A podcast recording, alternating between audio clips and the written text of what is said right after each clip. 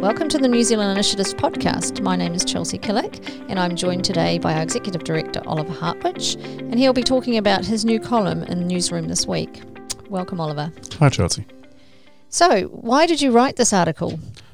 Well, I've been writing European columns for a long time, and so people are asking me my opinion on all sorts of things. And the question I've heard most often in recent times has been who's going to replace Angela Merkel when she retires later this year? A couple of years ago, the German Chancellor, of course, said that she wasn't going to run for a fifth term in office. She's been in this position since 2005. And the question is now who's going to replace her? Wow, 16 years. 16 years, which um, is a record in German politics, um, only equaled by Helmut Kohl, of course, who was um, one of her predecessors. So 16 years is a long time.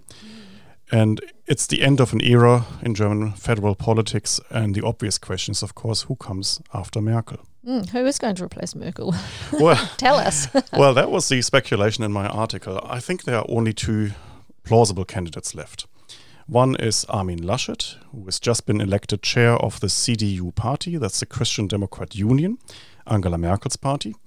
The other one is the chair of the Christian Social Union, Markus Söder. To understand what's going on, you have to look at um, German party politics a little bit. The major center right party is actually two parties. One is the CDU, that's the center right party for all of Germany except for Bavaria. Bavaria has got its own party, the Christian Social Union, and um, the two parties form a grouping in the federal parliament, but they have two uh, separate party structures, separate party chairs, and who is running for the party for the chancellorship has to be negotiated between the two. Now, one party is, of course, much larger than the other one, representing 15 states instead of just one, Bavaria, but they still have to negotiate. And so you have these two state premiers. One, so the they get to negotiate, not the voters? the they- voters um, come in later.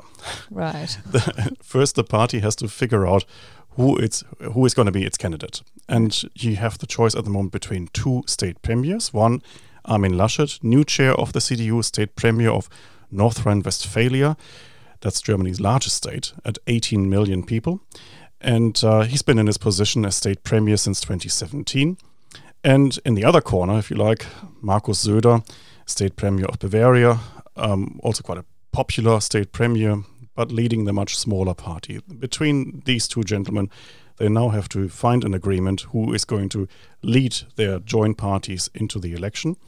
And whoever will lead the party into the election is likely to become the next chancellor. Um, what about the other parties? Well, that's the reason why uh, that person is going to be the next chancellor because the other parties are quite weak. Traditionally, in Germany, of course, the center left had a party, the Social Democrats, SPD. They had the chancellor a few times in German post war history, so Willy Brandt and Helmut Schmidt, and then Gerhard Schröder. But that party has uh, declined rapidly in the last 20 years. The SPD is in opinion polls at around 14, 15 percent. So no serious chance of um, nominating the next chancellor, even though the party has nominated Olaf Scholz, the federal finance minister, as their candidate for the chancellery. But it's folklore. They can't be serious about that. They have absolutely no chance. Then there are the Greens. The Greens are now mm, outpolling the Social Democrats, replacing them as the leading party on the center left. But the Greens still only poll around 17 to 20 percent, so that's miles behind the CDU. And then to complicate things a little bit further, there are three smaller parties in parliament. There's the Liberal FDP, a business friendly party. Then there is the Left Party, that's a post communist party, so whatever is left of the old East German Communist Party. And then there is the right wing populist Alternative für Deutschland, so AFD. Nobody wants to enter a coalition with the AFD. Hardly anyone wants to have a coalition with the left.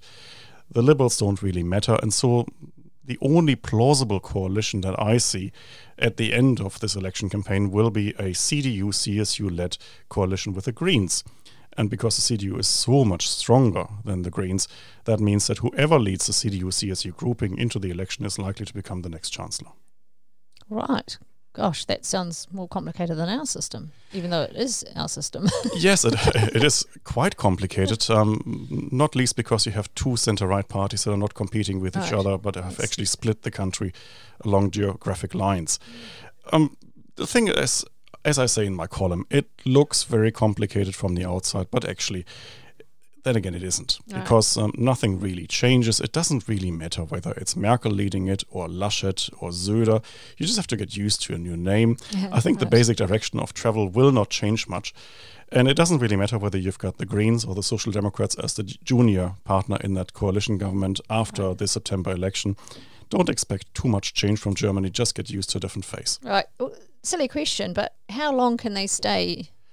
I mean- Well, they could stay theoretically forever. There is no constitutional limit to the terms, um, unlike, for example, in uh, the US, Yes, where yeah. the president only has two terms. German chancellors could theoretically stay as long as the public votes for them. Right. But Angela Merkel has made it very clear after a series of lost state elections that she didn't want to um, stay on as party leader. And um, she tried to actually pass over power to um, Annegret Kramp-Karrenbauer, but that didn't really work so well. And she had to resign after just a year. And now the party's on to the next chairman, Armin Laschet. And so this is how the transition of power works in Germany. It's a bit strange if you think about it. It's a backroom deal between two regional politicians that decides who is going to run one of the G7 nations. But um, yeah, that's politics. Yeah. Okay. Well, that's very interesting. Now, tell me what um, election outcome you do expect. Well, the thing about German opinion polls is that they are quite steady, and they have been steady since the last election, which was um, now almost four years ago. So, if I had to make a guess now, and we're still about half a year away from the election, I'd say the CDU will probably get somewhere around 33%. Then you will have the Liberals uh, on maybe 10, so that's not enough to form a smaller coalition. You'll have the SPD somewhere around 15. You probably have the Greens somewhere also around 16, 17 the outcome will be a CDU CSU Green coalition, which is kind of odd, really. If you think about it, by New Zealand standards, that would be a coalition between National and the Greens. But it works in Germany already at the state level. So um, there is a, such a coalition at the state level in the state of Hessen, and it works quite well.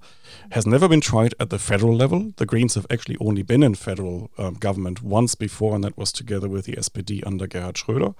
But it's worth an experiment. And really it's the only plausible coalition because no other um, potential coalition would reach the necessary number of seats in parliament to form a majority.